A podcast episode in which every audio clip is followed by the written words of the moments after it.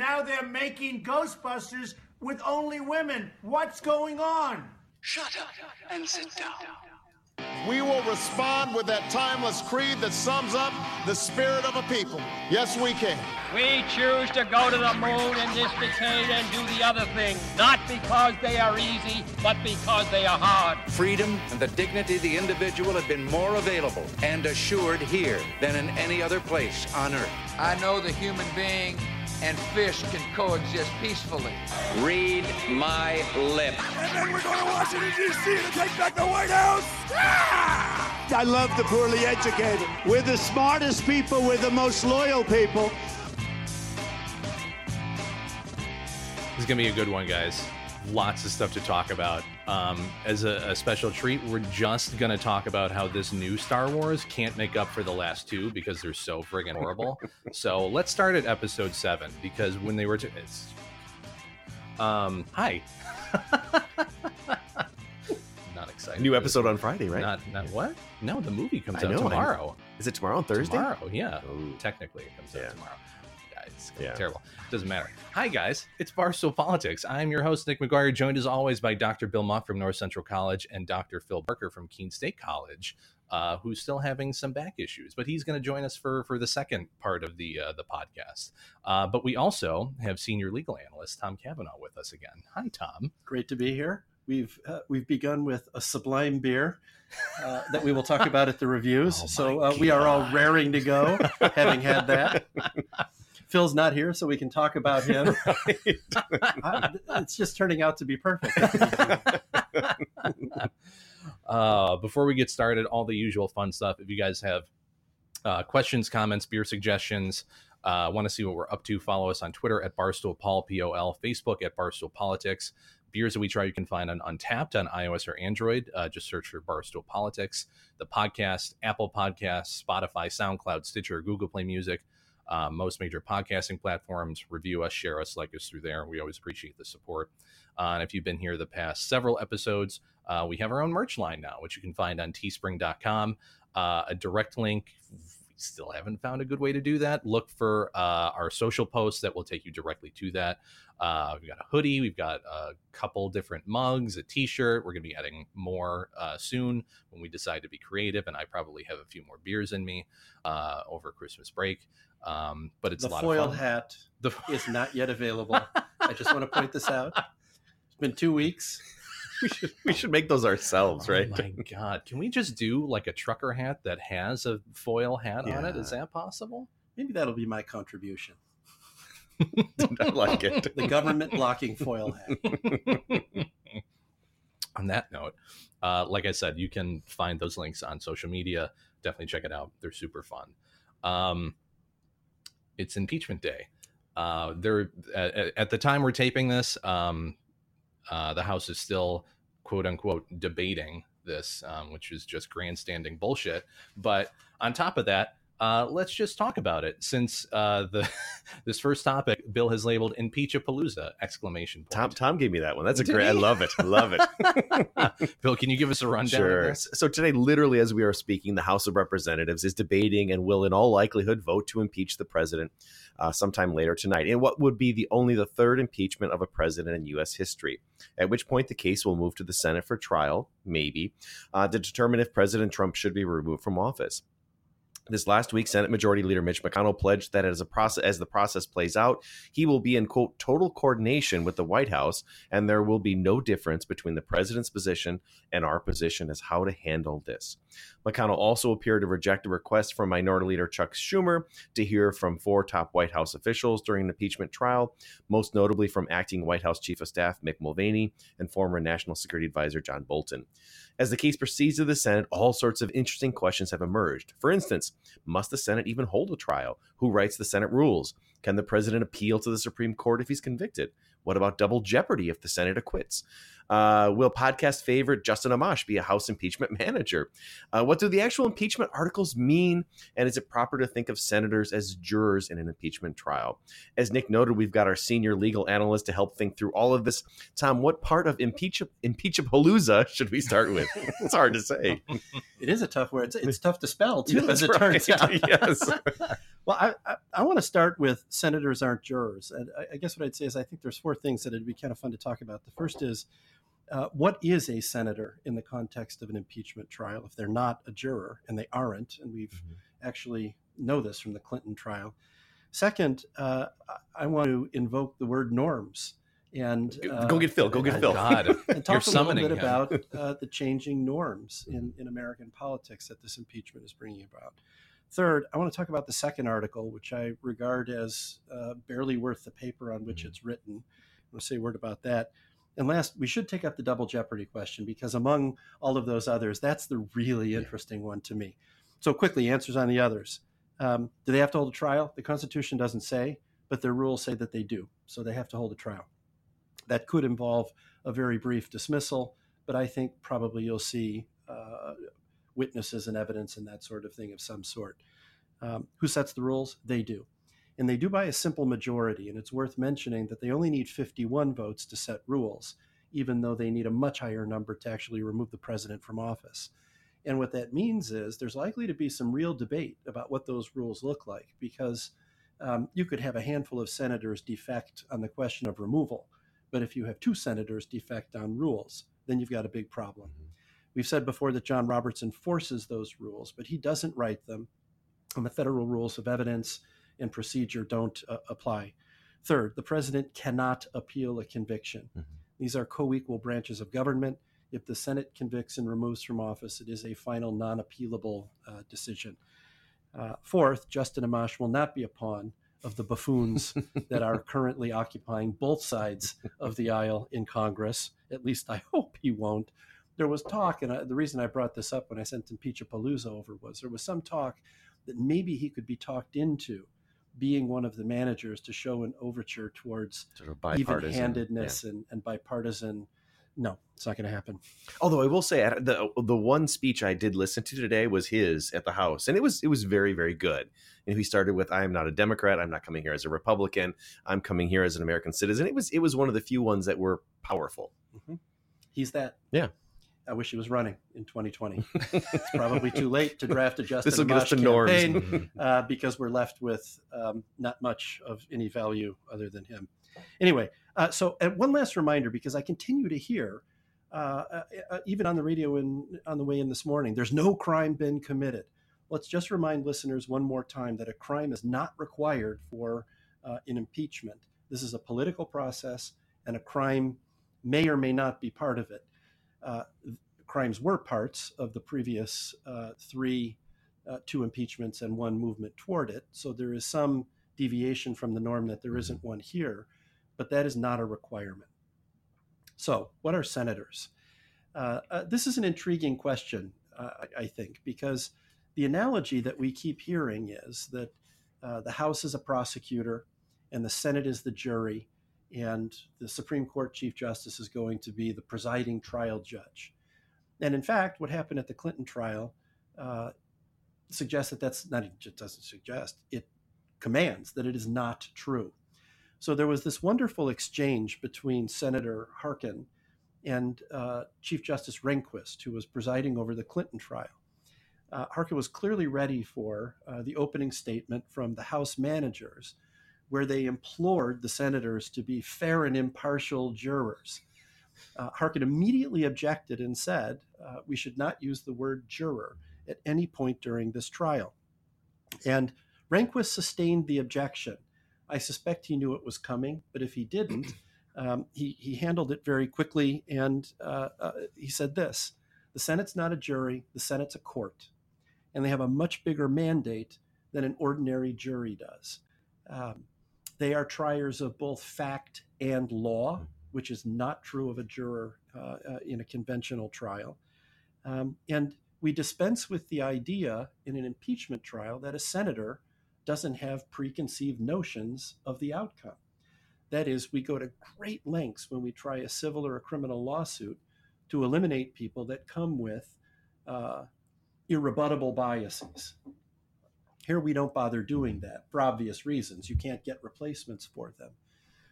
But the idea that a Senate as a court and a senator as something more than a juror is what's going to drive this trial, I think is really important. It actually harkens back to a question we asked earlier. Do you have to recuse mm-hmm. if you stand to benefit from the conviction of the president? I'm still inclined to think that I think mm-hmm. a person of honor would do that, but bearing in mind that you don't go into it pretending at impartiality and, and pretending at not knowing what's going on may change that a little bit. A juror absolutely mm-hmm. has to get out if she has some bias towards one of the parties or the other. The Senate, not so much, and, we've and because they're not jurors. And we've seen that divide in the the Republicans have said, no, we are not. You're right. We are not jurors. We are. We have a sense of this already. We think this is a partisan witch hunt.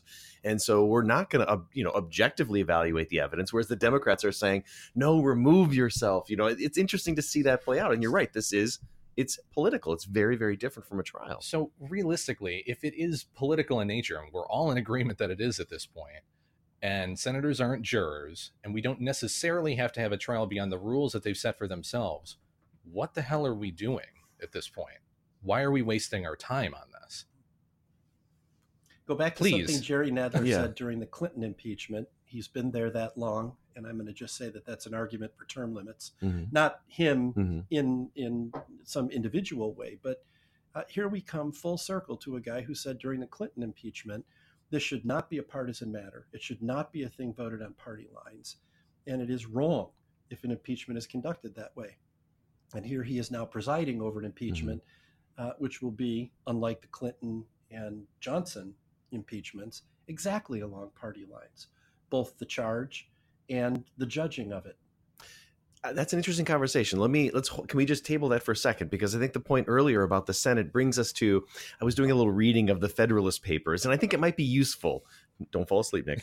Um, so Hamilton, so people have been talking about Federalist sixty-five, uh, written by Hamilton, and he speaks to, so everybody says this is such a partisanship, a partisan mm-hmm. era, and the founders, the founder, he thought very much about this. So in, in Federalist sixty-five, he says, speaking of the impeachment process, they are of a nature which may be peculiar propriety, propriety, I'm sorry, propriety to be denominated political, right? And he puts it in all caps. He says it's going to be political, as they relate chiefly to injuries done immediately to the society itself.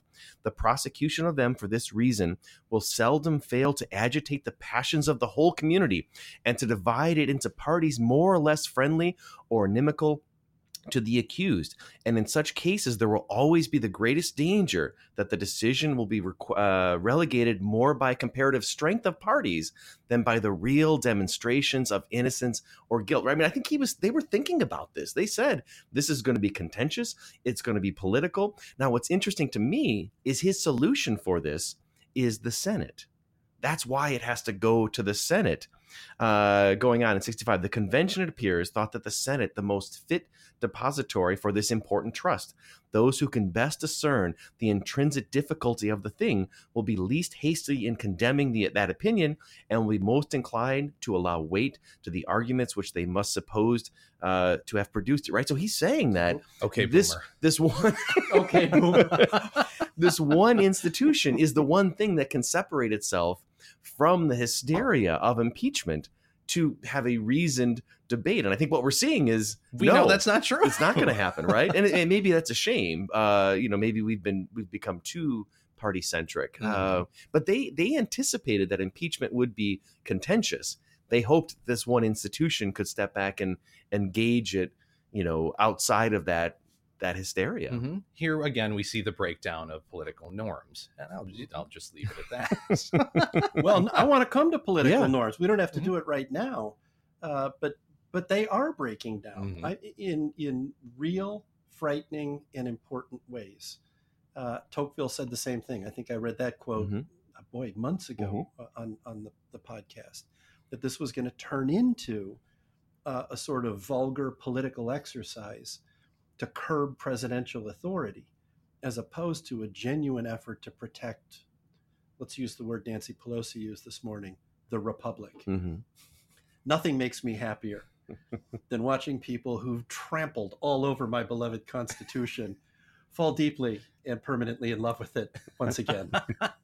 Nancy Pelosi being at the head yeah. of that parade. And we, we've talked about the whether this will lead to greater number of impeachments in the future. And I think if that's the case, this is really, really dangerous. Although I, I continue to come back to the argument, if a president engages in abusive behavior and you don't hold them accountable for that, that also sets a new norm, right? So if if if it isn't, if President Trump doesn't understand that his conduct dealing with Ukraine was inappropriate, that, that means there's no check on the president. You're right? right. But it's not that just he doesn't understand yeah. or, or believe that. A huge portion of the population doesn't believe it either. It's not just a political, you know, uh, it's it's not just a misunderstanding of, of political intricacy. Mm-hmm. It's a huge portion of the American people do not believe that this is true as well. Their elected officials sure also agree with that point. Well, like, the country's divided, right? I mean, that that that partisanship determines how you understand these facts. I no, I'm not disagreeing with that, but that doesn't mean that we shouldn't have a real conversation about right. you know, what the president did and is this appropriate or not. I mean, we're you know, we're not even, you know, he keeps talking about, uh, you know, go to the transcript. I think, yes, let's go to the transcript. Let's have that real conversation about sure. what he did and what those around him did. And, and is that an offense which we say is impeachable or not? Which is different than, is it inappropriate? Right. Yes. Not? Yes. And I think that's one of the things the population's kind of hung up on. I'm betting nearly one hundred percent would say, yeah, it's probably not an appropriate thing to do. Mm-hmm. But they'd say that, you know, about Obama kibitzing with Medvedev, about give me a break before my second election. Kennedy, for goodness sakes, tried to hide from a mistress by uh, engaging in behavior that was horrifying. Uh, presidents have been doing this for decades. Now, I don't mean, to, I please don't hear me countenancing mm-hmm. it. Please don't hear me saying it's appropriate. The question's whether it's impeachable, and that's a thing on which I think reasonable people can disagree. Sure, mm-hmm. and but that does, yeah, absolutely. And I think go back to Clinton, right? There were, you know, it was clear that Clinton had perjured himself, and then the the process said, yes, he did that, but he shouldn't be removed from office, even though he did that. Yes, he shouldn't. Mm-hmm. Be yes, removed right, from exactly. Office. That's yes. a big deal, yeah, right? Right. He was disbarred. Yep. He was publicly shamed. He engaged in behavior today that would make you unemployable in any company or government entity in the uh, United States of America.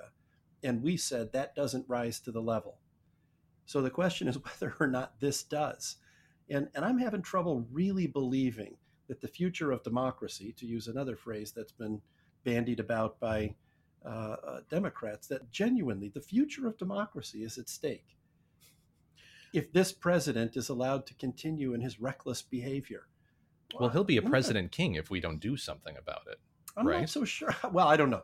I, Those are Nancy. I, you, you know, I, I say this. Yeah. One always stipulates. Uh, I, I am not an apologist for, for Donald Trump. I think his behavior goes beyond inappropriate in a thousand different ways. He's debased the public mm-hmm. dialogue. He's done all sorts of terrible things. Having said that, I'm not persuaded this is an impeachable mm-hmm. uh, pair of offenses. I think the second article is garbage. And we can come to that sure. in a minute. I'm not sure I think the first one is either. Mm-hmm. See, I guess I would push back. Political a, log roll. Yeah. I would push back a little bit and say that, you know, for me, the idea of investigating, asking a foreign country to investigate a political opponent, to me, that's a that's a big deal.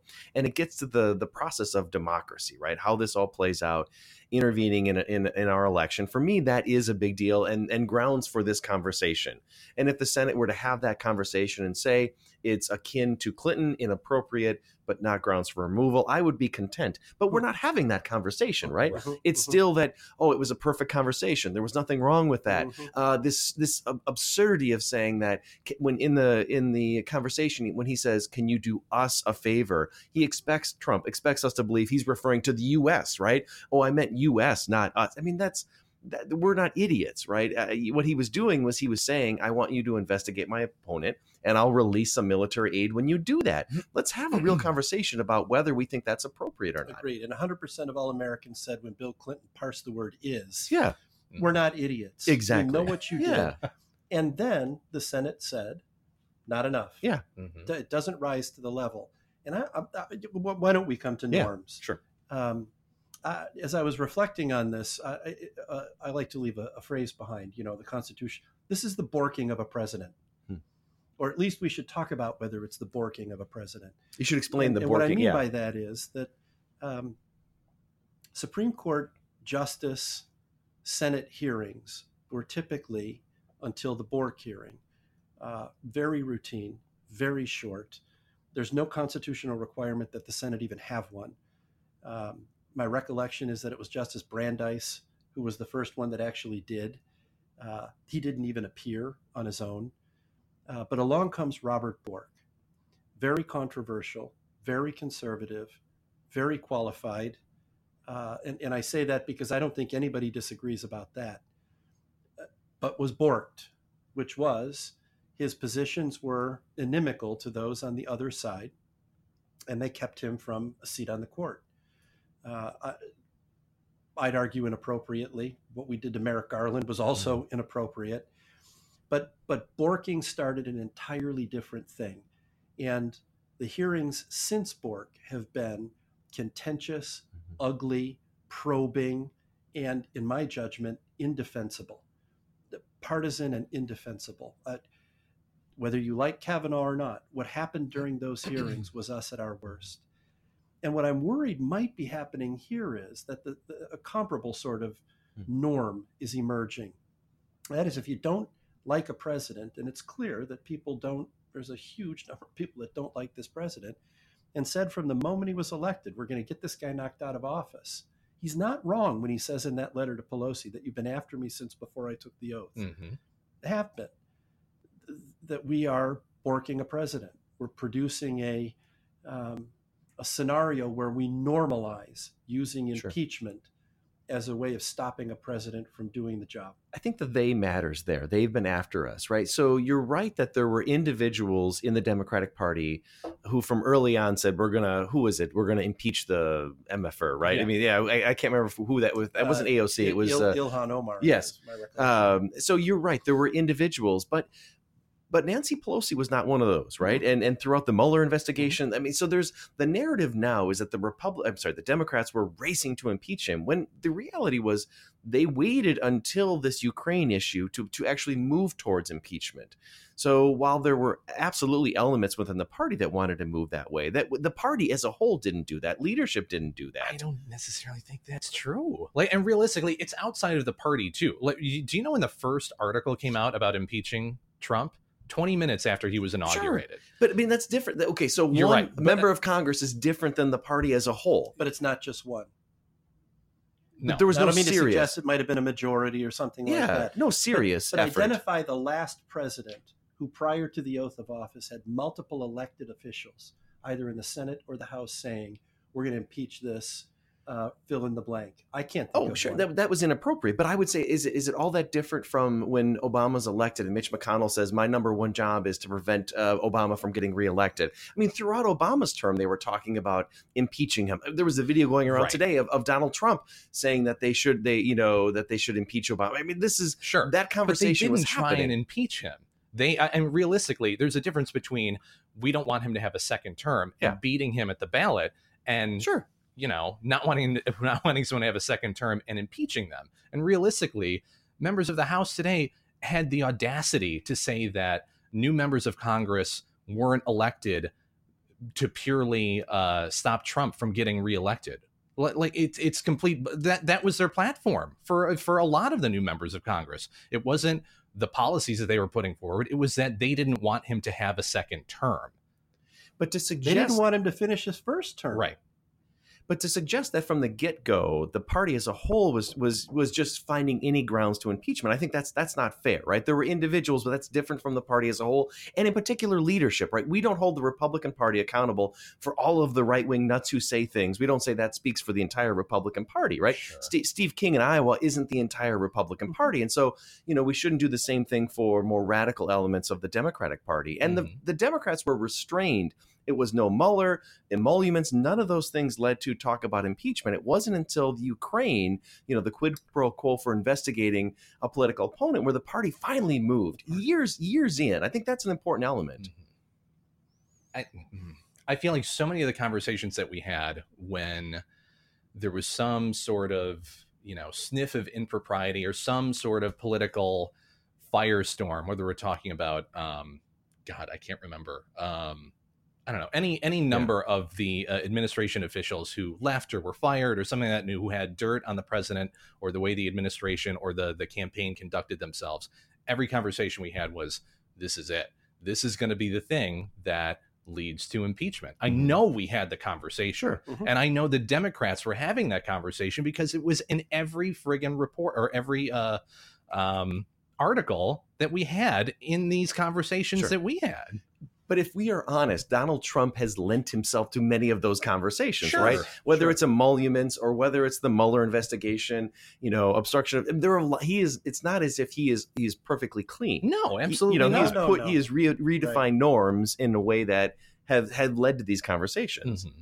The, the question, and I, I've asked it before, is what are we going to think twenty-five years from now if there's been four more presidents that have been hamstrung by Congress is trying to impeach them, uh, maybe earlier, sure. because now that you've established a precedent as this is a way, listen, because they've been talking about the reason to impeach him is just as much about what he's already done as what he might in the future do. Yes.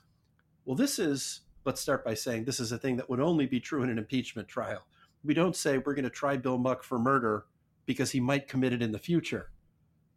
Right? right, right, right. So, I mean, again, I want to draw a line between the the analogy to a criminal uh, trial. This is not a criminal trial.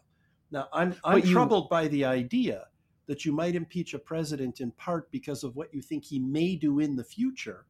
This was not an argument about Clinton. It was not an argument about Nixon, and it was not an argument about Johnson. It is an argument about Trump. He's a danger to the republic, and if we don't stop him, he'll get worse. Now, maybe he will. But again, this is not this is precedent setting. The, the, this is not like the other three. And if there wasn't something to, you're right. If if it was just we're afraid he's going to do something, but he's done things, right? I mean, he's done. We can look to the Ukraine examples to say, let's have a conversation about that. That is something that should concern us. So I think you're right. The conversation about forward-looking things is is dangerous. Uh, but I think there's enough on the ground to say this is what he has done.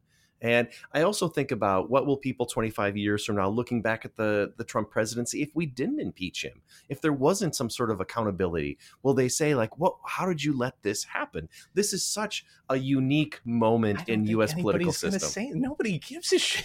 No. Like really twenty-five years from now, un- unless he manages to destroy the country in the next four years, nobody is going to have that conversation. And realistically, the only way that that's going to happen We and I, I know we've talked about this in dozens of podcast episodes.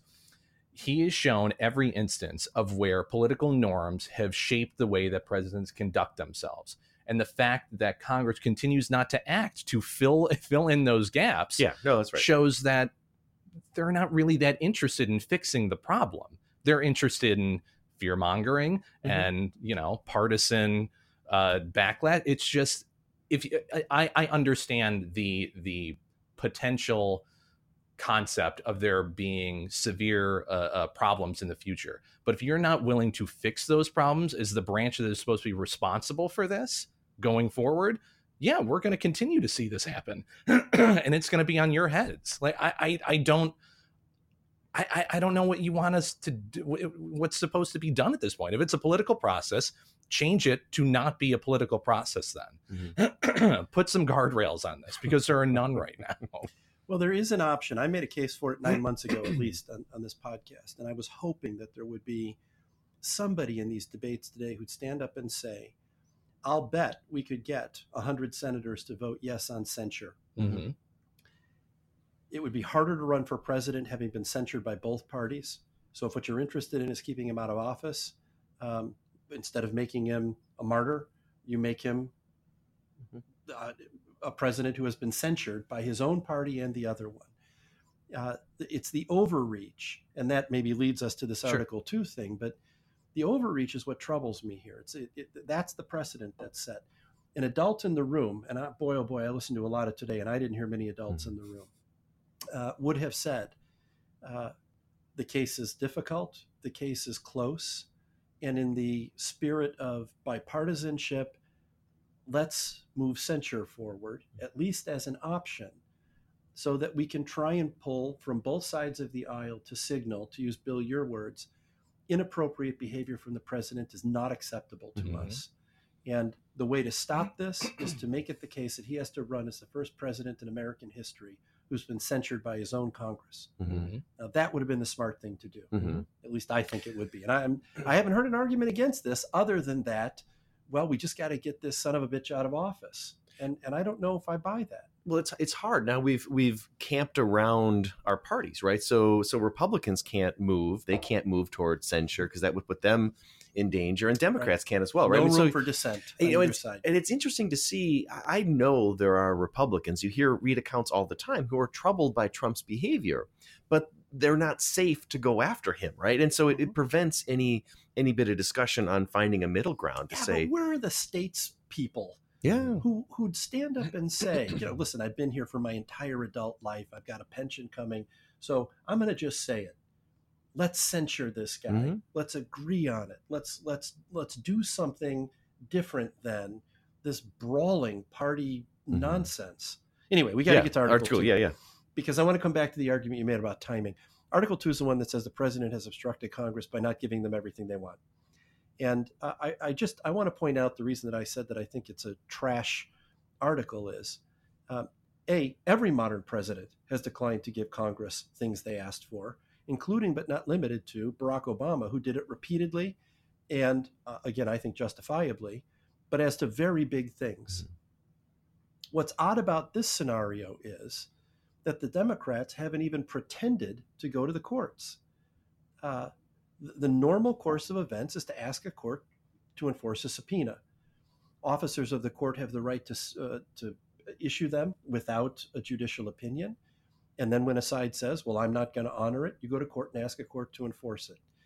Democrats haven't even bothered to do that. And that's very troubling to me. Clinton and Nixon both got all the way to the Supreme Court on subpoenas and uh, requests for documents and that sort of thing. The court ruled in a timely fashion. Uh, I, I keep talking about all three. I realize Nixon was never impeached, but, but I don't think any yeah. serious person yeah. thinks he wasn't going to be. So I'm going to lump him in uh, with Johnson and, and Clinton. Uh, but Clinton and Nixon both got all the way to the Supreme Court. That is to say, Congress did its job. They went to the third branch of government. They got an Article Three judge to make a ruling. Then they got appellate courts. Then they got Supreme Court. This is the way it's done. And, and I think it's bad faith to throw a subpoena, get a no, and then say, great, we're going to impeach you for saying no to a question that we don't have an answer to. That's the part that really troubles me. This is part of the lowering of the bar. These are not illegitimate assertions of ex- executive privilege. Reasonable people can disagree yeah. about whether he should should get this privilege or not. This is something, Nick, you and I kicked her on last week. We were talking about, you know, the Democrats came with the, just the two charges mm-hmm. instead of, uh, you know, really bringing the whole house to say, let's talk about the Mueller report. Let's talk about obstruction of justice. Sure. Let's talk about bribery and the timing issue. And there are political dynamics that push this and force this to be more quickly. But I, I agree with you, Tom, that I really think if, if, you know, allowing this to play out or allow it to play out in the courts would give them greater leverage to say we've tried everything. Right. Now, that all being said, Trump is also playing a game, right? He is intentionally slow playing this and, and not giving up. So there's a different degree to which Trump is doing this than others, uh, where, you know, you're right, Obama didn't get everything, but Trump from the get-go has said no access, no documents. Um, and that, I think, is a, a different dynamic and, and puts extra pressure on the Democrats. But I, I do agree that I, I would have preferred that it. The scope and the aggressiveness yeah. of, of the Trump assertions is different than In, in Nixon and uh, Clinton.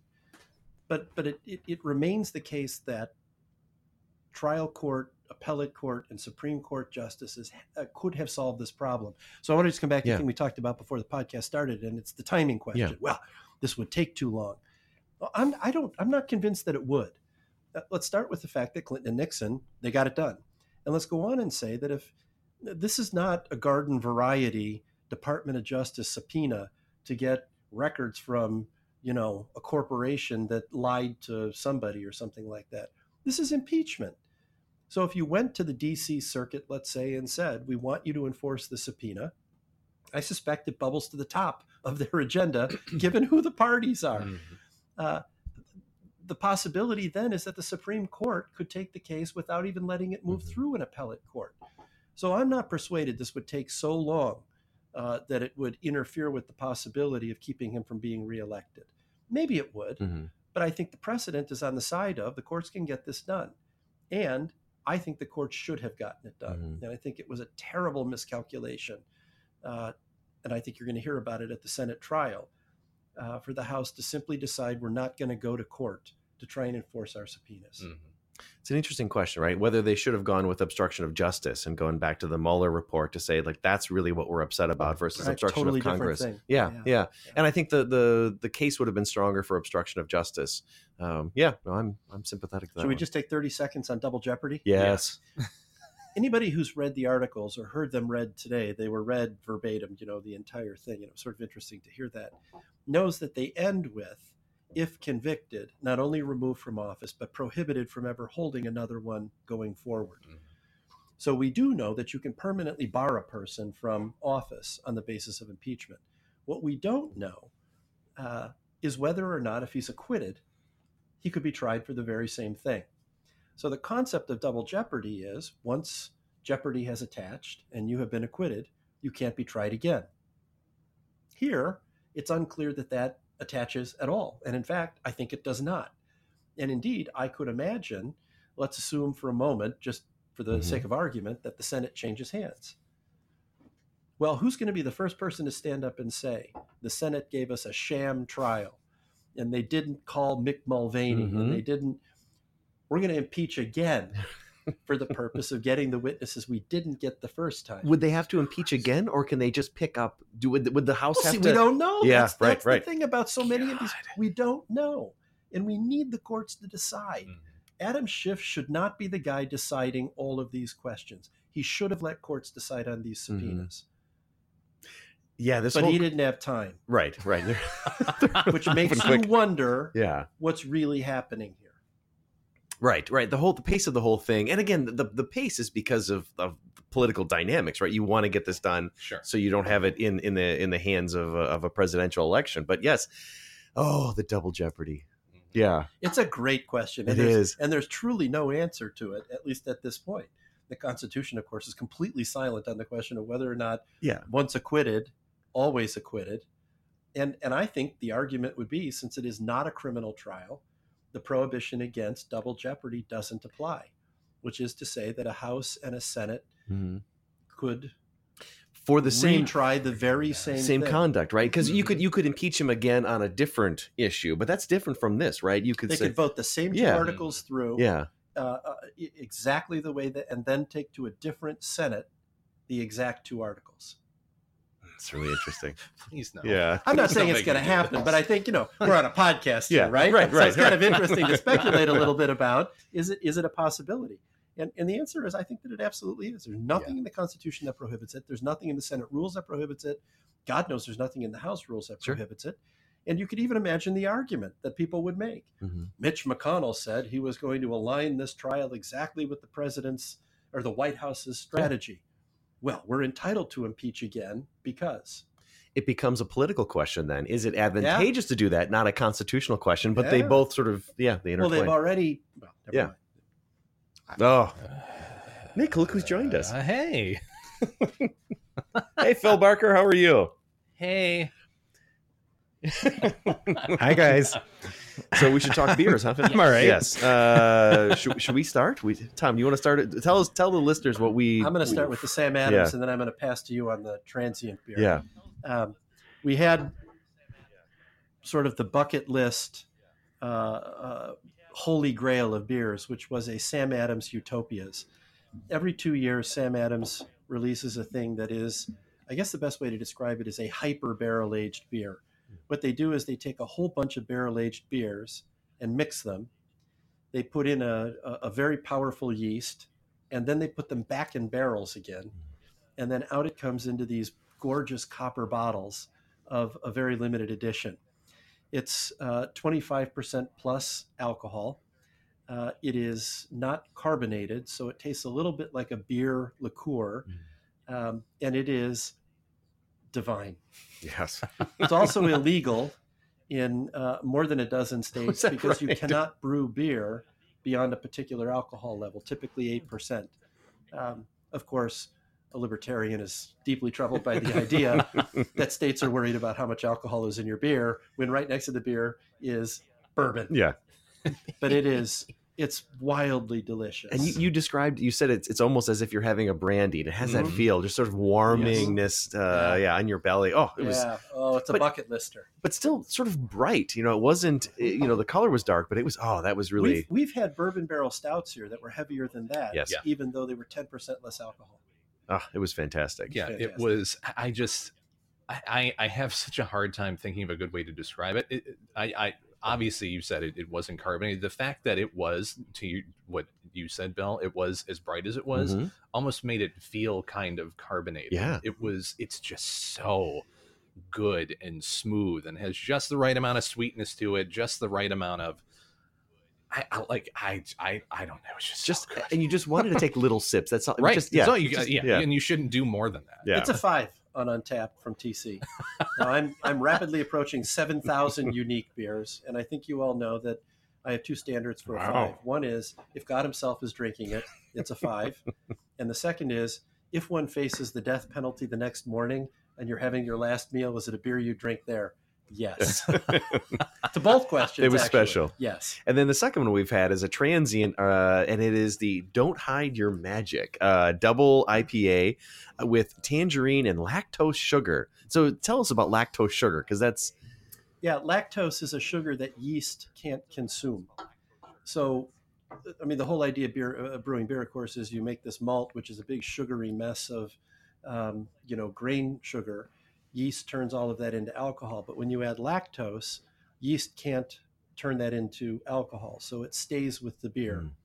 Mm. Uh, so it, it gives it a creamy, uh, a little bit sweet, uh, and uh, I, this beer does not hide its magic, needless no. to say. I think it's it's really, really good. Phil, this would have been your perfect beer because it's it's the, the orange and tangerine are right mm. there, but it's not. It doesn't hit you over the head. I mean, it's no. just really, really drinkable. Um, yeah. yeah, it was fantastic. He'd have another. Yes. It's um a, a lot of double I P As I feel like are, are overpowering, and I feel like this balances that really well. Like uh, again, you said it, it had just the right amount of sweetness to it. It's really cloudy. Um, it's very creamy yeah. and smooth. It's it's really good. Good beer. Smooth. Good beer. Hmm. Phil, Phil, you uh, enjoying a beverage? Yeah, so I'm drinking um, a, a Modernism. It's a it's a Czech style dark lager. It's from Schilling Beer Company. So Schilling is um, I've had several of theirs uh, on the podcast. It's out of Littleton, New Hampshire, and they're really good at the pilsners and the lagers. And um, I, I had a rice lager a few weeks ago that I really liked. Um, so this is their dark Czech lager, and I, I'm kind of torn on it. It's I, I really like the flavor. It's got a really nice, you know, it's yeah, malty it's and it's uh, it's it got the sort of caramelly tones and stuff. Um, but it just kind of disappears. You like drink it and you're like, that tastes really good. And then phew, it's just gone. So it doesn't mm. stick with you. It's, I don't, I don't know. I, w- I wish it were a little stronger, not necessarily in alcohol content, but in, I don't know, like take that yeah. flavor and, and give it to me more. So uh, I give it a, you know, it's a B.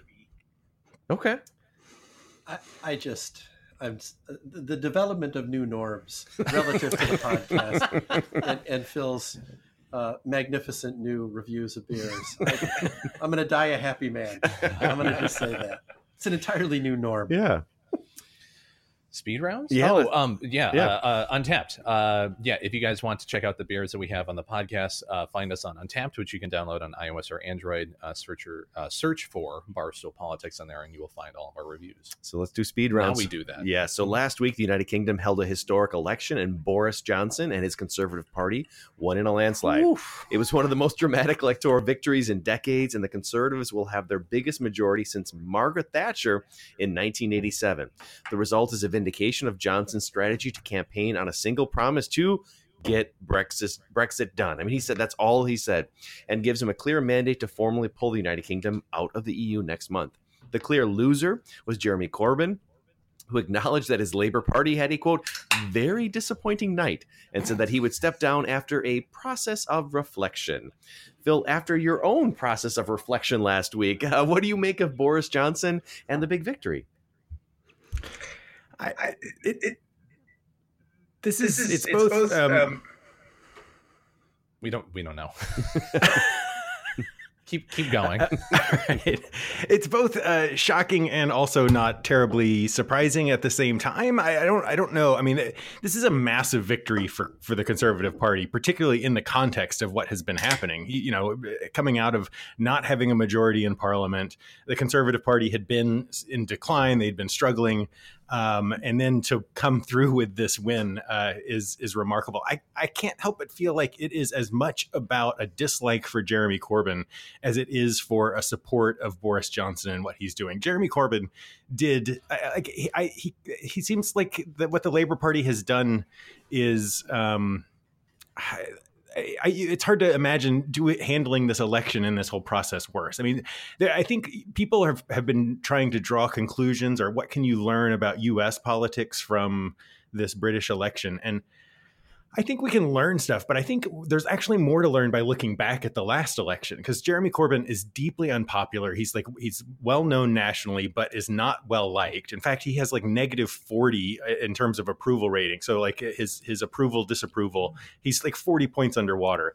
Um, I, I think of parallels to the last, and, and the other thing is he they, he he really failed to put a, a clear agenda out there. Like he was real wishy-washy about Brexit and whether there was going to be a referendum or not and all sorts of other stuff. He didn't really and take I, a I position, right? I mean, he said, right. we'll, we'll have another referendum, but I, I'm not pro or against. Yeah. And so I, I, I think there are lessons to be learned there about, who, you know, the candidate you choose. There, there, you know, people have drawn parallels to Hillary Clinton, right? Who was this, uh, who was supported by many people in her party, but was widely dispopular, you know, in, in the country as a whole. Um, and also, you know, there's something, uh, I don't know, maybe there's a lesson to be learned about democratic politics moving forward in that, you know, Corbyn tried to sort of be all things to all people. He was trying to recruit, uh, you know, people who were, you know, lukewarm about about uh, Brexit, as opposed to putting out a clear vision for this is this is what we're going to do. Um I, there's all we could talk for a long time about the implications and what this means for Scottish independence and maybe for Northern Irish independence and all sorts of other stuff that pops up as a result of this. But I mean, the next ten years of British politics are going to be they're going to be fascinating. Mm-hmm. So you you said that you didn't think this is a sign for the United States because every article I seem to read says that this is telling for that means a Trump victory.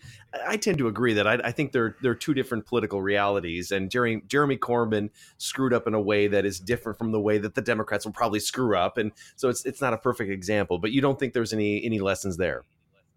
I think there's lessons to be learned. There are similarities between American politics and British politics. I, I think that it, it's possible that people are jumping to the wrong conclusions, though, about what those lessons are to be learned. I mean, it is it does fit into this broader pattern of, of you know, populism and, and nationalism and all this other stuff that's happening all over the world. And Johnson fits into that. But it wasn't that Johnson had that Boris Johnson had runaway support leading up to this. That's partly why that's... It's not surprising in the grand context when you look at how people felt about the Labour Party and other options, but just about Boris Johnson, he, he this is not, it's not like, you know, people were, you know, rallying behind him and that he's this well-loved figure. Um, it, it feels like in some ways he was the default choice, right? He was who they turned to. And so I don't want to dismiss all of that populism and the sort of anti-international institutions and the sort of looking inward. I think that's, there's important stuff to learn from that. But I, I think to to just chalk this up to the idea that, well, Trump's going to win because this this signify I think is the is maybe uh, if if if the Democratic Party does what the Labor Party did, then yeah, mm-hmm. the the then Trump's going to win again, right? But I, I think that's where, you know, there's there's uh, analogies and comparisons are really complicated. What do you guys see out of this one? I, I mean, I, I I agree. I don't think this is a direct analogy to the U S, but given the massive win that the Conservatives had. I think it was the, the the the graphic that you see is Conservative gains versus Labor gains. I think Conservatives gained forty-seven seats and then Labor had one, which is way worse than having zero. You just have one yeah. compared to forty-seven. Yeah. Um, I, I think that as much as it's, you know, it's they ran a bad campaign. Um, Corbyn is is extraordinarily disliked uh, at this point in, in British politics. Dislikable. Yeah. Yes. yes. Yeah. Um, the the just the sheer number and, and the sheer uh, um, weight of of what the conservatives did accomplish suggests that it's not just he's the default choice in this situation. It's that people kind of believe what he's talking about and don't necessarily want to voice that opinion, given, you know, the the the, the political climate uh, in Britain. But I think that is a fairly good analogy for what happened in the U S in twenty sixteen and what could easily happen in twenty twenty.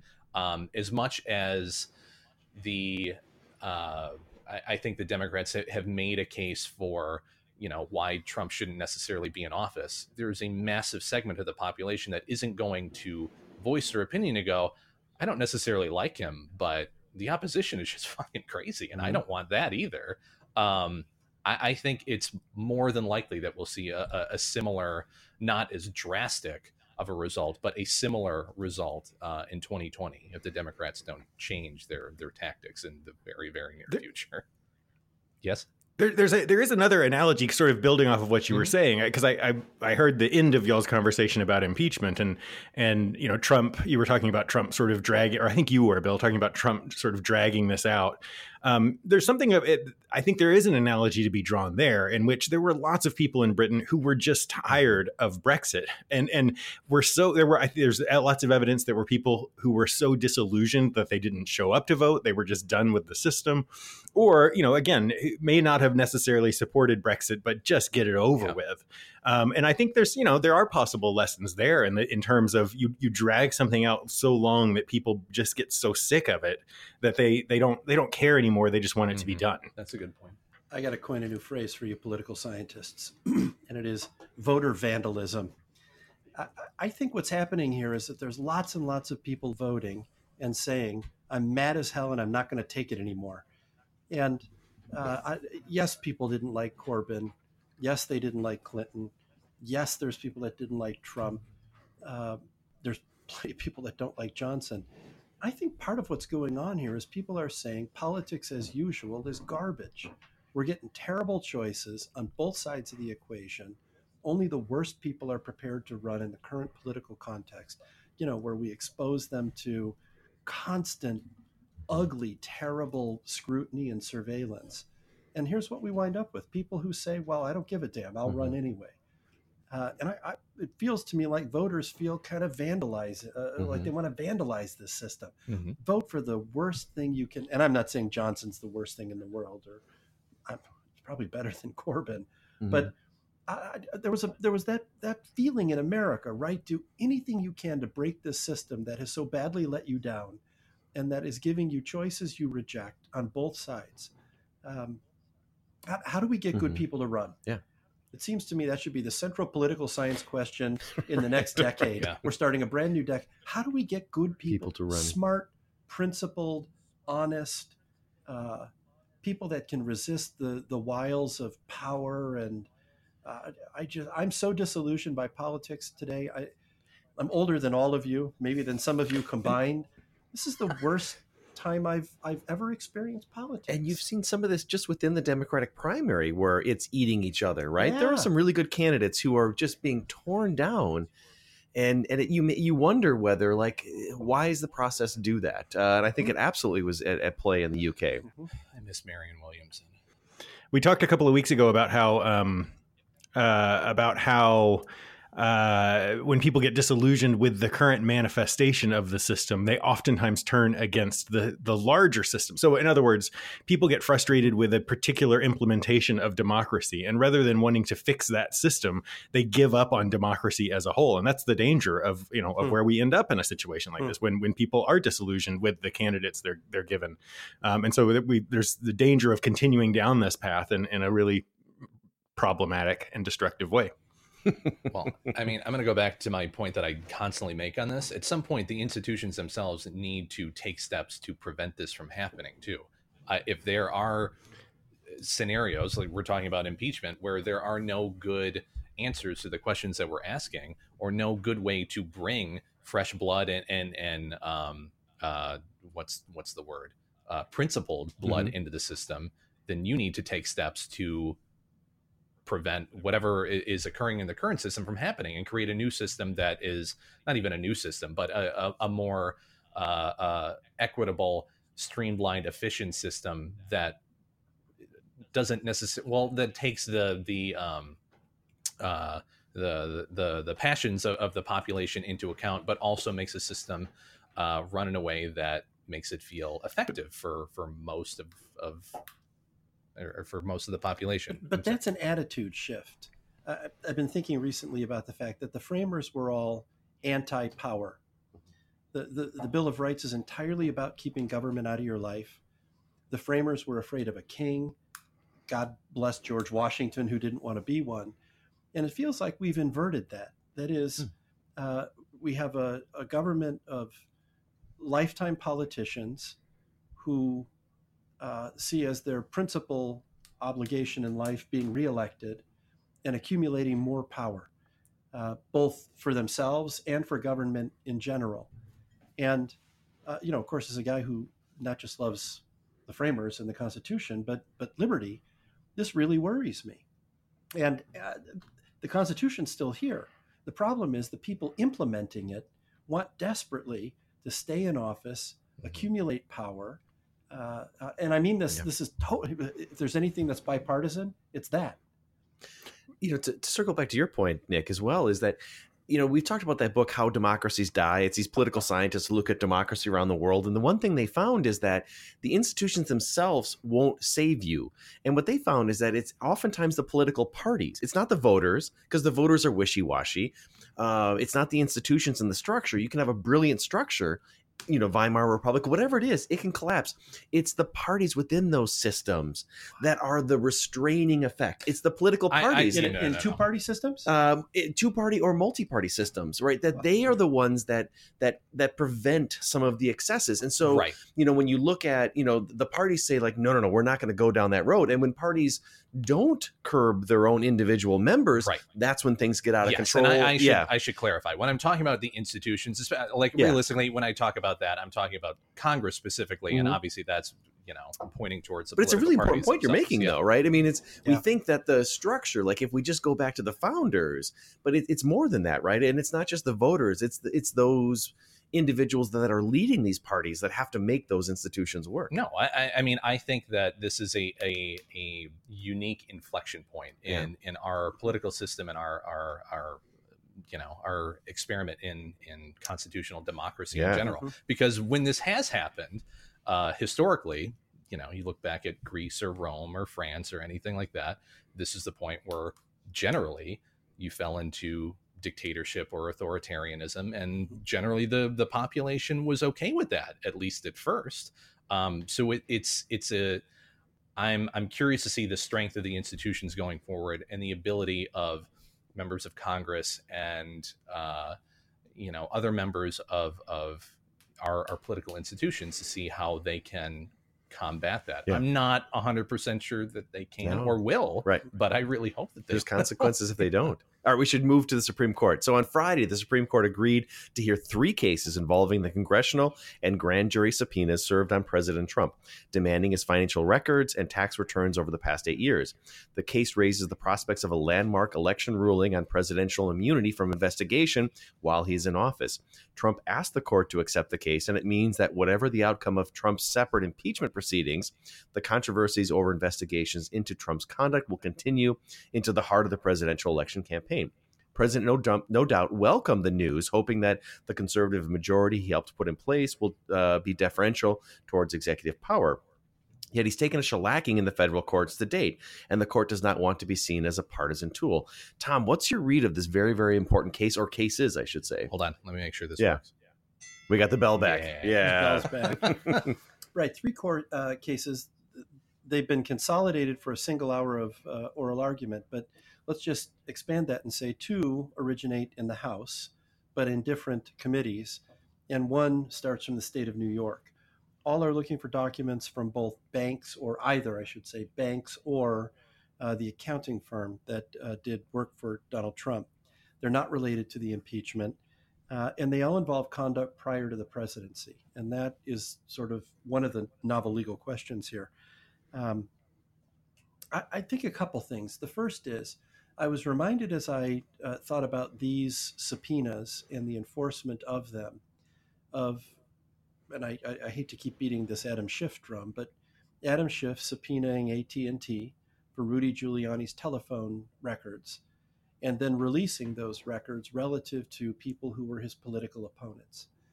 And I think one of the things the court has to consider here is uh, it, if you allow uh, the subpoena of documents during a presidency that involve conduct prior to and without any limitation, years and years and years maybe prior to, we continue to erode the possibility of real governance in America. And I, I think that's a real worry. I, I feel like I'm sort of apocalyptic here, but but it's, it's my it, job. It, this is a genuine worry that that Congress is developing ways to checkmate opponents, and one of them is this kind of thing. Now, I'm not suggesting that all of Donald Trump's financial uh, doings are odor-free. Mm-hmm. I am suggesting that pursuing them after he is done being president in one year or in five years is certainly a thing that could satisfy most people. And I wonder if that's not the direction the Supreme Court might go. Ask yourself, if you're on the other side of this question, what you'll think when Joe Biden's mm-hmm. records are subpoenaed by a Republican Congress, if he's elected president, and we make the first three and a half years of his presidency about defending himself relative to Burisma and his son. I, I, I'll be just as aggravated then mm-hmm. as I am now. Government has to work, and it can't under these circumstances. And my hope is the court will say there is, to use a phrase that Donald Trump's lawyer used, temporary presidential immunity during the time in office from this sort of thing, unless there is a genuinely legitimate legislative purpose. And and I don't see one here.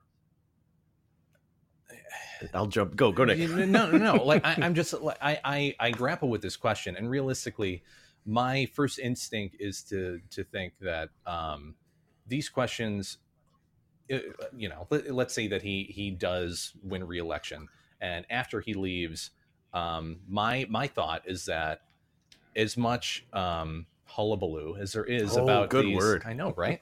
um, that there is about tax returns and anything else that has uh, gone on prior to him being president, or anything else that, that we can think of, that those investigations will stop the second that he is president.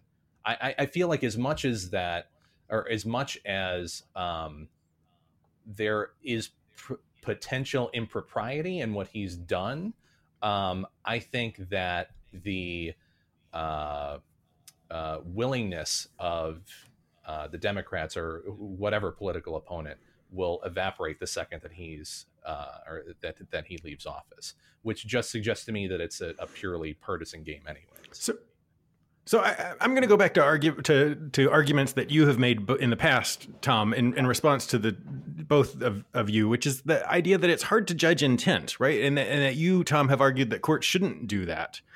Um, and so I, there, there's a difference between the question of, in my mind, what the intent is, and, and there's also a question of whether it's a good idea, but it all comes down to whether or not Congress has the power to do this, right? Whether whether we like how they're handling that power or not, um, I, I know that comes in, right? Because there are presidential powers that the court would say or you've you've used in, in excess in some way, but um, I, I don't know how much. How do you separate in this case that that question of what is legally allowed versus, you know, whether it's a good idea to be doing that? And it feels like we're we're sort of drifting into it might be problematic for this to occur.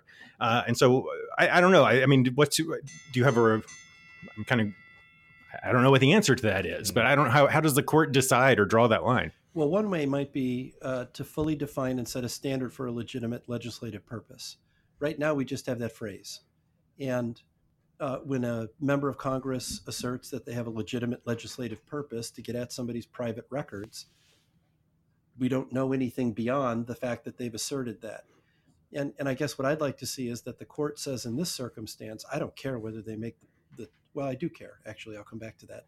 But uh, I'd like to see them set a standard that is easily applied, that is objective, and that is clear.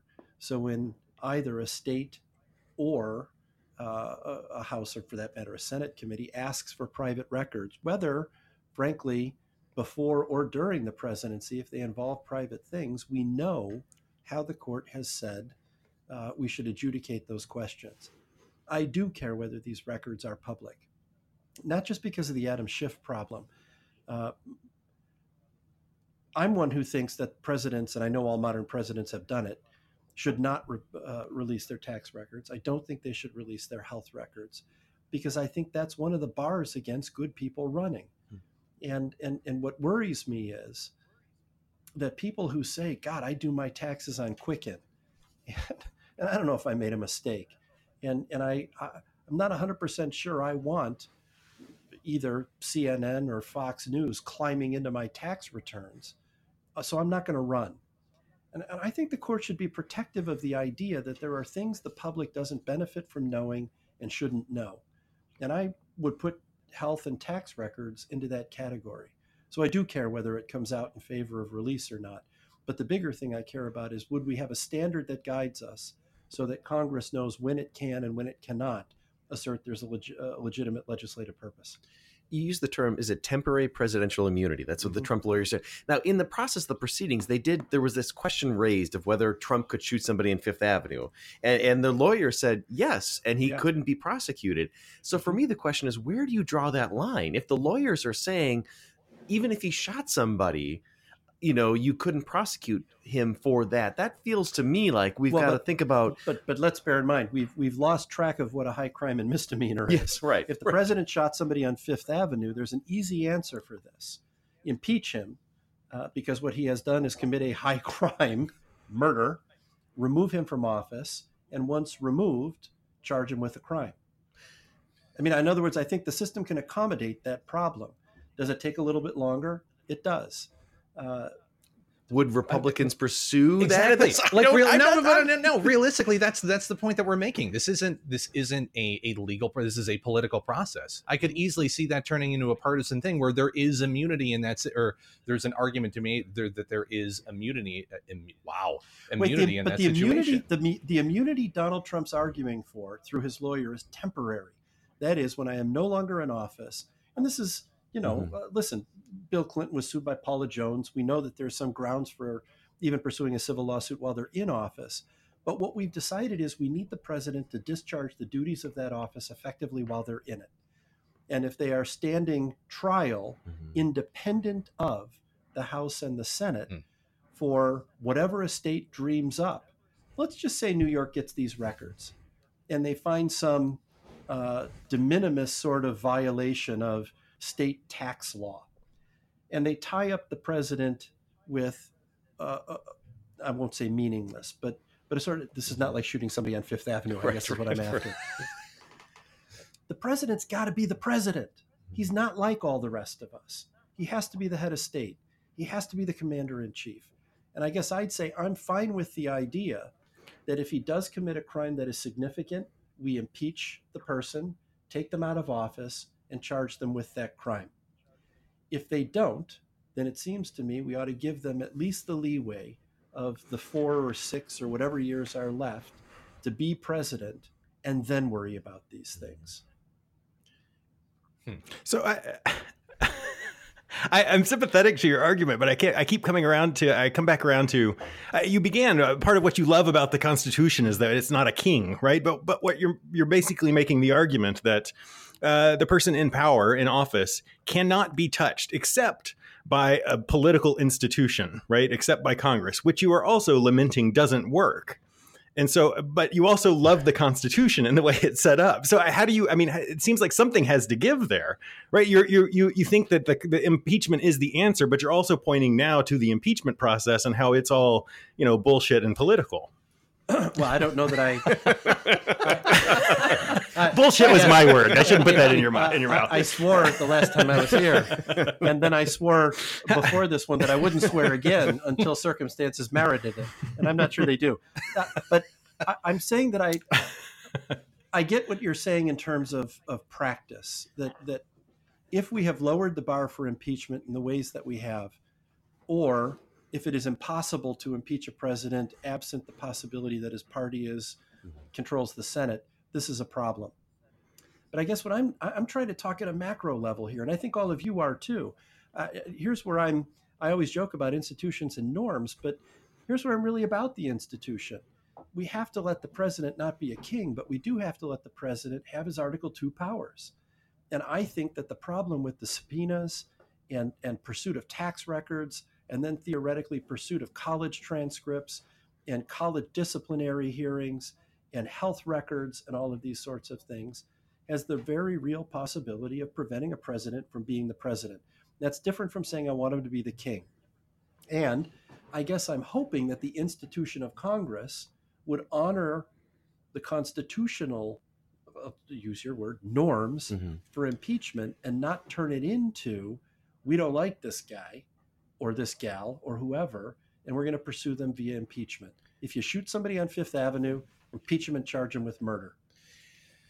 I'm sympathetic to that as well, but I also worry about, the founders were worried about abuse and people you, having too much power in that presidency. And if, if Donald Trump can say, I'm not going to respond to subpoenas and you're going to have to work through the courts, you know, I just I just wonder, how do you get to that you're point? You're being right? slippery here, because these subpoenas, last week, I, I Phil, uh, Nick was worried that there was tension between us the last time I was on here. And it turns out I didn't feel any of that. The only time I felt it is when you tried to push me off the stage at the live show uh, in our theater. Keep in uh, mind, I just like the tension. I need more of that, if yeah. that's possible. Yeah. These are subpoenas looking for documents and records relative to conduct that happened outside the presidency, that don't affect the presidency, and that have nothing to do with the president. No, that could, that's well. I would push back on the second one. Like his, if if if the records reveal that he has extensive ties to Russia, that affects the presidency as is right now, right? I mean, so we, we don't know number two. Well, but but yeah, exactly. So that if the standard from the Supreme Court is conduct prior to the presidency affects the presidency in some material way. Yeah. Let's just pick a phrase. Sure. I'm fine with releasing those records, but what I don't want to do is empower Congress to decide whether or not, when a guy filled out his W four or his W two or his uh, estimated tax payment, there was some uh, technical error that ties him up in court. So yes, mm-hmm. let's just, let's spin sure. out your analogy. Uh, let's say we get the tax records because the court gives us a standard, material effect on the presidency. Uh, and it turns out, yes, he's invested deeply in the same things that uh, Vladimir Putin sure. is or something like that. Well, that matters to me, and I think we could pursue yeah. that. But the court should set a standard for when we can get documents to pursue that, as opposed to when you go on a fishing expedition to try and shut a person down I, in the in the conduct of their office. I know we're going to move on real quick, but the Constitution doesn't dictate that, right? I mean, the Constitution is vague in that way. So how do we avoid an activist conservative court here? You know, that's how do you, I mean, if you're reading the document, the document isn't giving us that that advice. Yes, it does. First of all, please stop. My beloved Constitution addresses these questions with clarity and simplicity. Uh, well, here's what I'd say. The first is, Um, it is not an activist conservative court. They might very well rule to give his records to Congress. Mm-hmm. And I think the evidence is thin that this is an activist conservative court. Here was a little tension between Bill and I. Is that? I think everybody's, I, I think all justices are activists. all justices are. Um, but, but, but the second thing I guess I'd say is um, if we come back to a standard, it, it, see, everybody wants to think about this as, does Donald Trump have to give up his tax records? I want to think about it, and I think the court will think about it as, what would the standard be mm-hmm. for allowing Article one Congress to assert power over Article two president via the power of subpoena? And, and let's go back to the Article two impeachment. Both of these things relate to balance of power. And all I'm saying is I would really like the court to weigh in and tell us how we should balance those two branches of government. Like that. All right. I personally think there needs to be a, a um, congressional inquisition uh, that we can get all of it out in the open, all everybody's dirty laundry and tax records and any sort of impropriety. We can just get it out there, and then everybody is on the record. Facebook is going to. That's where all we're going to be, right? It's just, you know, Twitter, Facebook, the Instagram. You know? No, I feel like it needs to be, it's got to be more like borderline yeah. witch burning and that kind of thing. But either way, you know. All right, jumping to the next topic. So India, violent protests continued for a fifth day in India over a new law which offers amnesty to non-Muslim illegal immigrants from three neighboring countries. The government, led by Hindu nationalist B J P party, says that the law was simply intended to give sanctuary to people fleeing religious persecution. Yet critics argue the bill is part of an effort to marginalize Muslims and create a Hindu-centric state. Opponents also point out that uh, Prime Minister Modi's government has rounded up thousands of Muslims in Kashmir, revoked the area's autonomy, and enforced a citizenship test in northeastern India that left nearly two million people potentially stateless, many of them Muslim. India is the world's biggest and most messy democracy, and its population is roughly eighty percent Hindu and forty percent Muslim. The international... fourteen What's that? Four, oh, yeah, fourteen. Sorry, fourteen. Sorry. It was that opening beer. Unless, yes. unless we be at one hundred twenty percent right, of all, that's right. all Indians. Good catch. There are a lot there. Not yeah. that The international community has also weighed in with both the United Nations and the United States officials issuing statements saying that the citizenship law is blatantly discriminatory. Some are even calling for sanctions. Phil, many are worried that Modi is trying to wrench India away from its secular democratic roots and turn this nation of one point three billion people into a religious state, a homeland for Hindus. What's, what's your read on what's going on there? Yeah, he's doing that. Okay, that's what he's doing. Next topic. yeah. We made up for lost time. Thank you. No, I mean, I, he. This is, I mean, he kind of fits into this larger pattern that we've talked about uh, worldwide. I mean, he, this has been, uh, you know, people who study nationalism and and the role of religion in nationalism have looked at the B J P party for a while. It's not my area of. Like I don't, I don't do India, but um, uh, it's, it. I mean, that's, it's very much. I mean, it is very much tied up in in Hindu nationalism. I mean, that has been the history of that party. It has been the direction that he has gone. I mean, I, I don't. That's part of the reason why um, my mind has has. Uh, Totally gone blank now. Why can't I think of the Hawaii, the woman from Hawaii who's running for president? Why can't Tulsi I think Gabbard. Of her name? Yeah. Tulsi Gabbard. Tulsi Gabbard has been criticized for her connections to the to to uh, Modi for these reasons because of of policies and and and Modi before he was prime minister, the the province that he oversaw, there was there were a long history of of religious violence. Um, yeah, I mean, I don't know.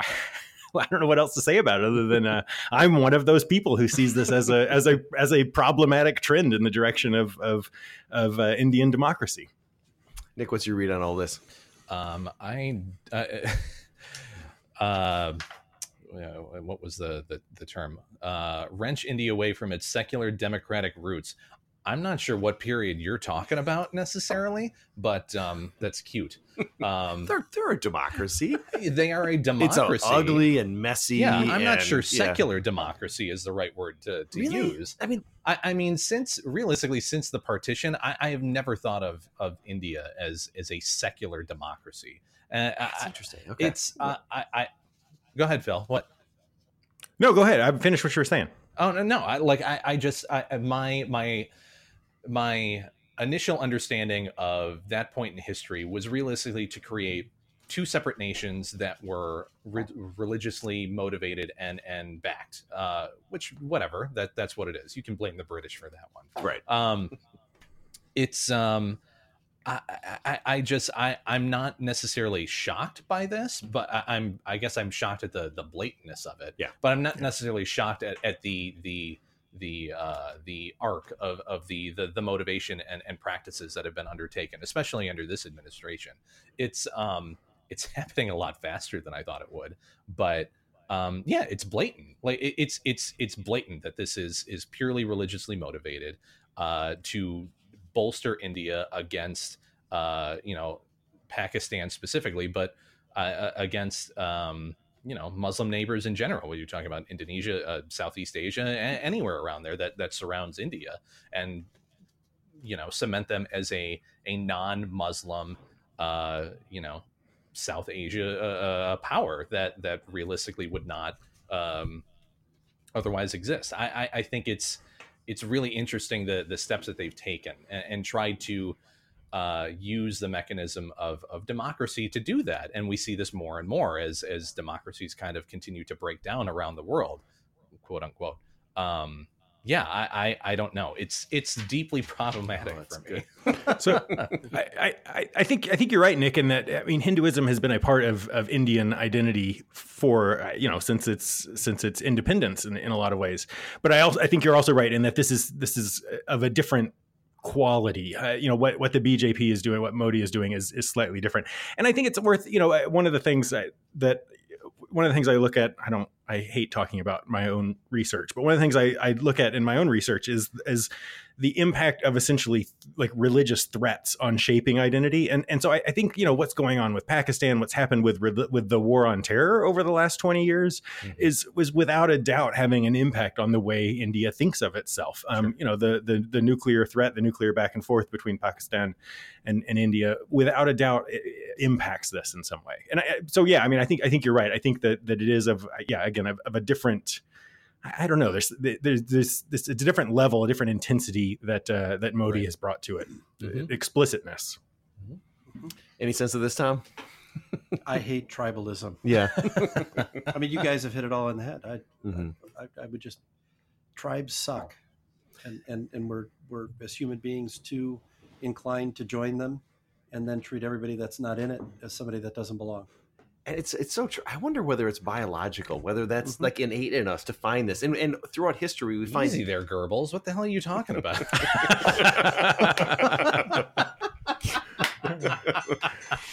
All right, that was a high five in the background on the Goebbels reference. Wow. We find different ways and different identities to group ourselves, but I think it is it, throughout history, and we're we're seeing this now. What's what? What I think is, I know we got to move on. What's interesting? I will get you back for that, Nick.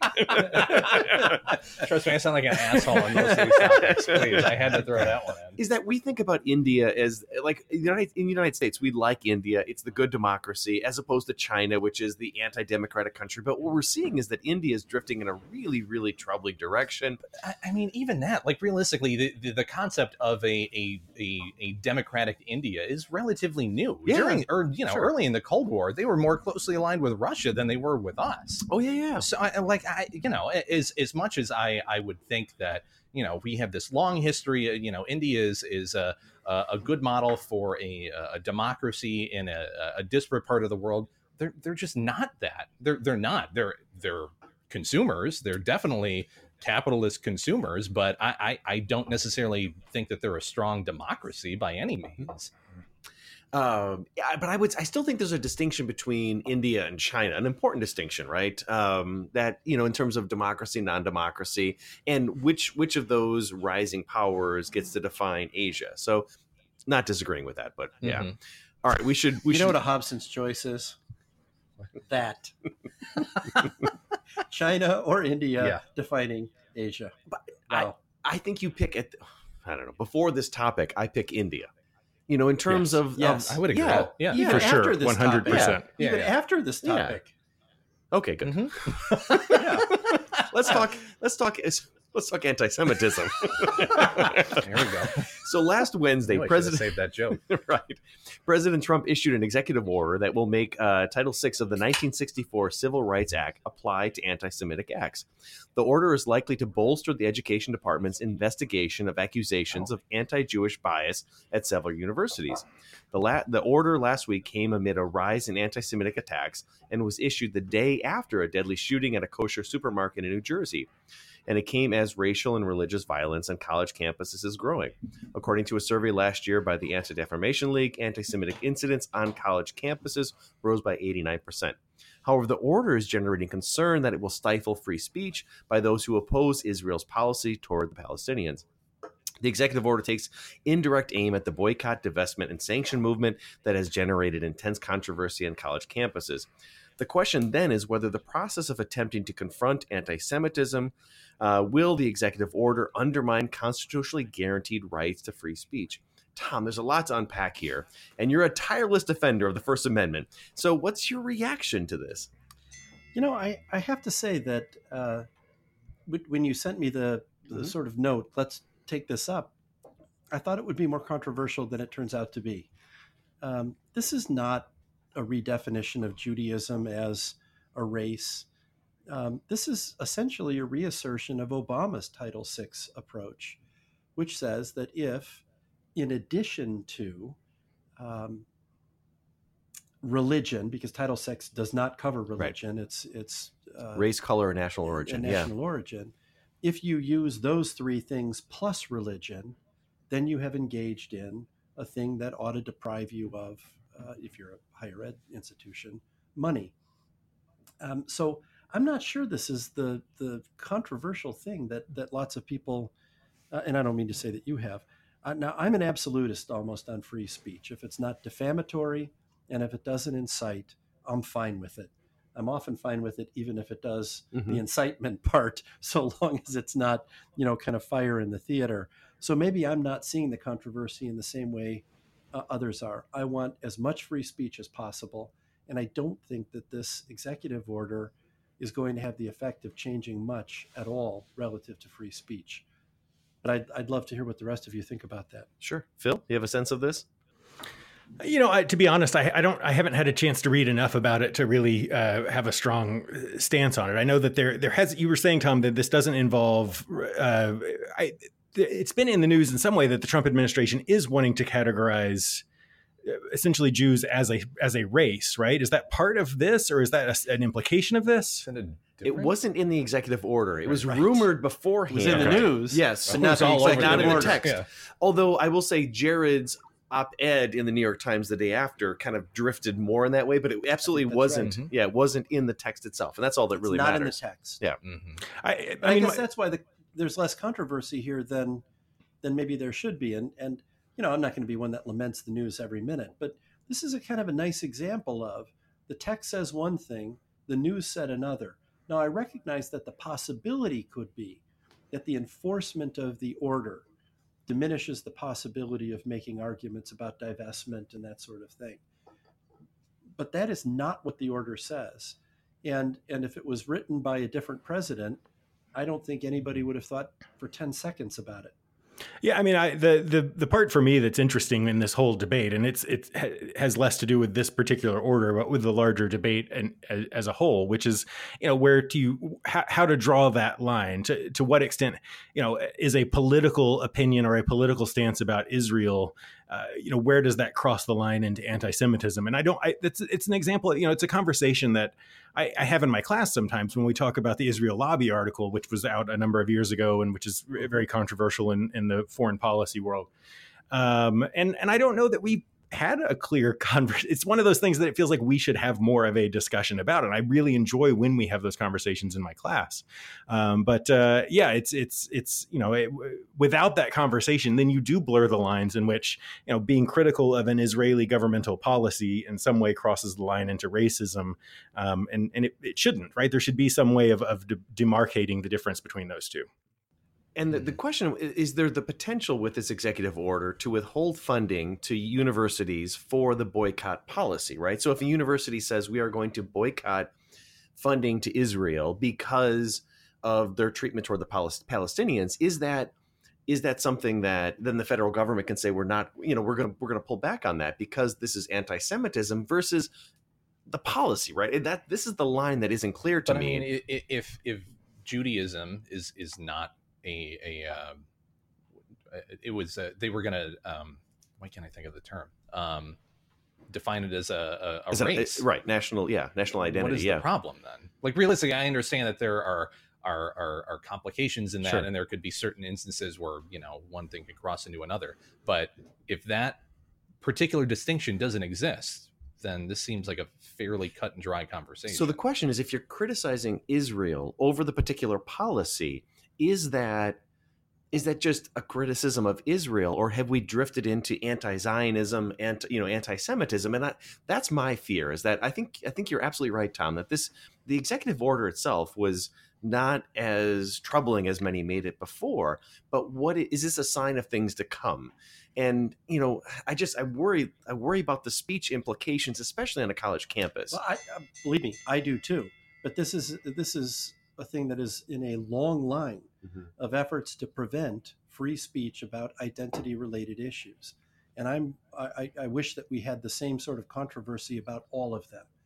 That is, I'll go back to what Phil said. More conversation about these issues is better than less conversation. Mm-hmm. More engagement about these issues is better than less engagement. in any law, executive order, regulation, or any other government intervention that reduces free speech on these questions is pernicious. Mm-hmm. Uh, I, I'm guessing that probably I'm the only guy in the room that thinks this. Anytime it is identity versus free speech, I'm going to fall on the side of free speech. I agree. Mm-hmm. Mm-hmm. I just, anytime. Yeah. And I, I also wonder whether if you protect, if you say Jews are protected in this way on college campuses, do you not have to extend that to other groups? And where do you draw that line as well? So this is, this feels like it has, there's a lot more underneath. So well, but bear in mind, it's a math thing, right? Yeah. It's, it's religion plus national origin. So if you say, I hate Jews, that's not a Title six violation. Right, I mean, right, I, I, please, right. I, I want right, to be careful right, right, how I say right. this, but if you say I hate Jews and Israelis who are Jews, then you may have violated You've drifted Title into six, that. Yeah? yeah. So, I mean, I, I, the best answer for this is let's wait and see what people do. Yeah. Right. And then let's let, I know this is a, a refrain for the day, let's let the courts sort out whether or not withholding financial uh, assistance to colleges on the basis of this executive order is done appropriately or not. And, and Trump's bark is often bigger than his bite, right? Yeah. So, I mean, so we'll see whether this plays out. All right, final topic. We've made it there. I'm excited for this. For our final segment, I'm going to ask you gentlemen to evaluate two recent examples of state propaganda, both in the category of athleticism. And tell me which is more deserving of the Oscar for the best use of athletic propaganda. Example number one, sexy Kim Jong-un on a horse. So last week, North Korea once again threatened officials, uh, th- I'm sorry, threatened the United States, saying that it, the U S can expect a, quote, Christmas gift if talks between the United States and North Korea uh, officials don't lead to substantive concessions on for North Korea. At the same time, the re- regime released dozens of photographs showing Kim Jong-un on horseback touring an active volcano site that sits on the country's border with China. Kim was shown in his was showing his physicality on a white horse in a snowy background in a brown coat straight out of the nineteen fifties. It's a nice little picture there. Lovely. All right, example number two. The Turkmen president exercise video. The president of Turkmenistan. Um, what? We've been waiting for you for the entire podcast right. to pronounce go. this. Gurbanguly yeah. Berdimuhamedow. But Ber, there's a Birdie Muhammedov. Damn it! I, I had I had practice. Gurbanguly Burma Burmi Birdman Mu- Dove. No, no, no. Gurbanguly Burmi. Uh, Birdie. Let's just call him. Let's just call him. Let's just call him Gerb. His name is Gerb, Gerb okay? Gerb. I practiced too. Oh, who had been rumored rumored to be dead earlier this year, released a video of a workout session in which he can be seen coaching other government officials. The best part is that they even write down his training instructions and techniques at the end of the video. This isn't the president's first effort at athletic propaganda. Uh, when rumors of de- death first spread, uh, the strongman ruler released footage of him driving a rally car in, in circles near the gates of hell. we will. We that. promise we will post the picture of the video on social media for our listeners, but I ask you gentlemen, who is more deserving of the Oscar for the best use of athletic propaganda? Who wants to start? Phil. All right, who wants so to start? Uh, dot dot dot Phil. Gurbanguly. So, so as, as much as I uh, have an appreciation for Gerb driving around the gates of hell, in in a in a it is it is it is beautiful in a sort of Ricky Bobby kind of way. Like the, the, it, it, it has it has appeal. I, I'm I'm gonna have to go uh, with with North Korea on this one. So that the the and it, it's not as exciting, but it does what propaganda does well, which is that there's all sorts of symbolism tied up in this. So the white horse yeah. is a is a North Korean symbol. The mountain that he's on is the the the supposed birthplace of the Korean nation. You know, however many thousands of years ago, um, it's where his his his grandfather who founded the the modern North Korean uh, state. It, it's all it all ties in, and so it means nothing to us. He just looks silly on his, or he looks you know weird on his horse, but it means a shitload to uh, North Koreans, and so for that to that extent, it's I think it's really effective, um, and it probably means that you know he's getting fired up about something. Um, it, you know, there's all sorts of like anti-imperialist symbols in it, and so as much as I love G- uh, Gerb's uh, attempt at it, I got to I got to give the award the Oscar. If we're given an Oscar, which is for like high art, it goes to North Korea in this one. So in the Supreme Court, there's this way to agree and then not agree. I agree with the outcome, but not the way you got there. Uh, first, let's just say out loud, how many countries could have a president presumed dead until he rides a go-kart yes, around a volcanic crater? Yes. Right? I mean, not many, right, yeah, right, but Turkmenistan right. is apparently one of them. What Phil has completely missed here, as he talked about uh, uh, symbolism to the North Koreans, is here's Kim on a horse that looks like it's from Game of Thrones. And how do we not post this picture? Because this is all about Game of Thrones and Clint Eastwood. He is so shrewd to say to Americans, you love Game of Thrones? I'm that. Clint Eastwood, he's your guy? I'm him.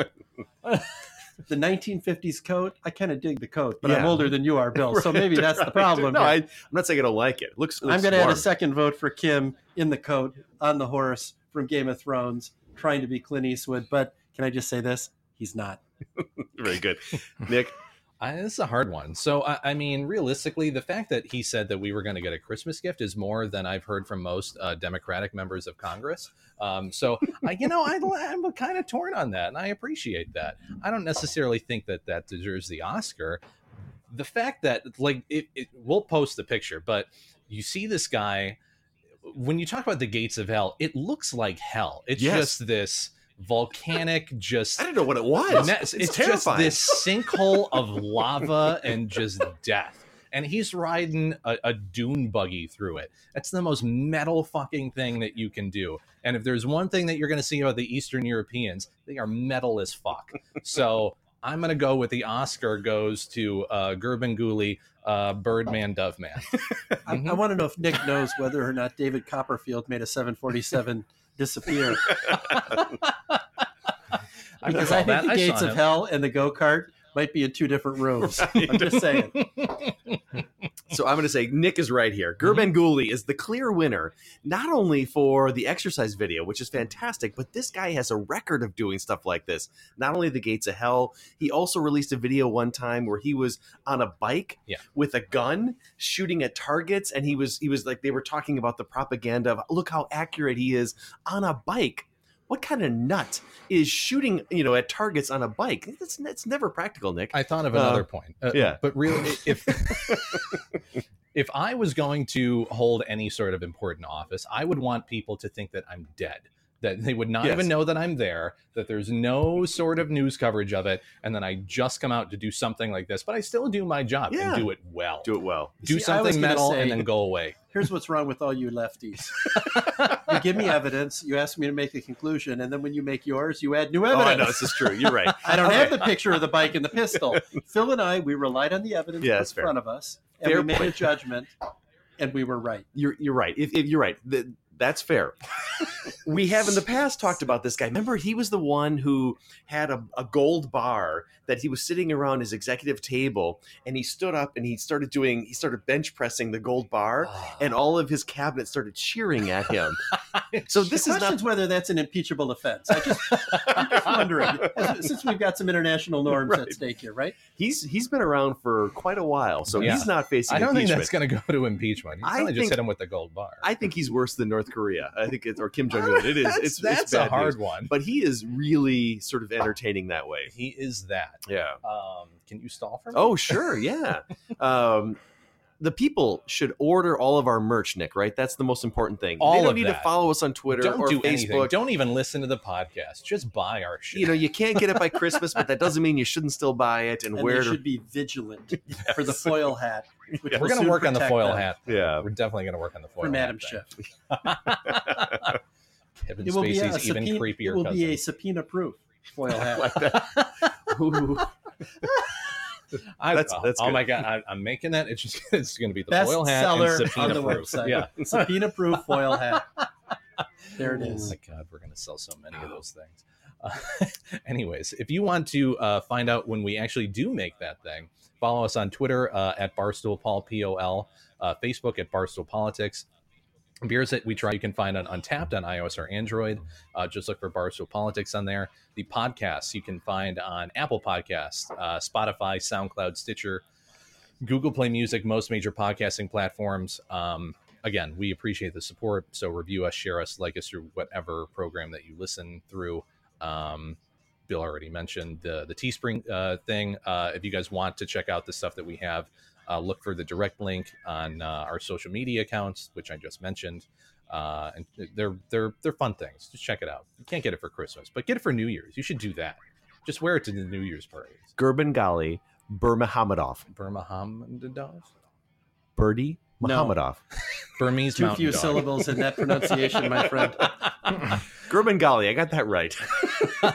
um, we're we're we're going to do an episode next week. Um, so look for that. We don't know year in review. Year in review. Yeah, we don't know specifically when it's going to be released, but it'll probably be right after Christmas. So stay tuned for that. It'll be a surprise.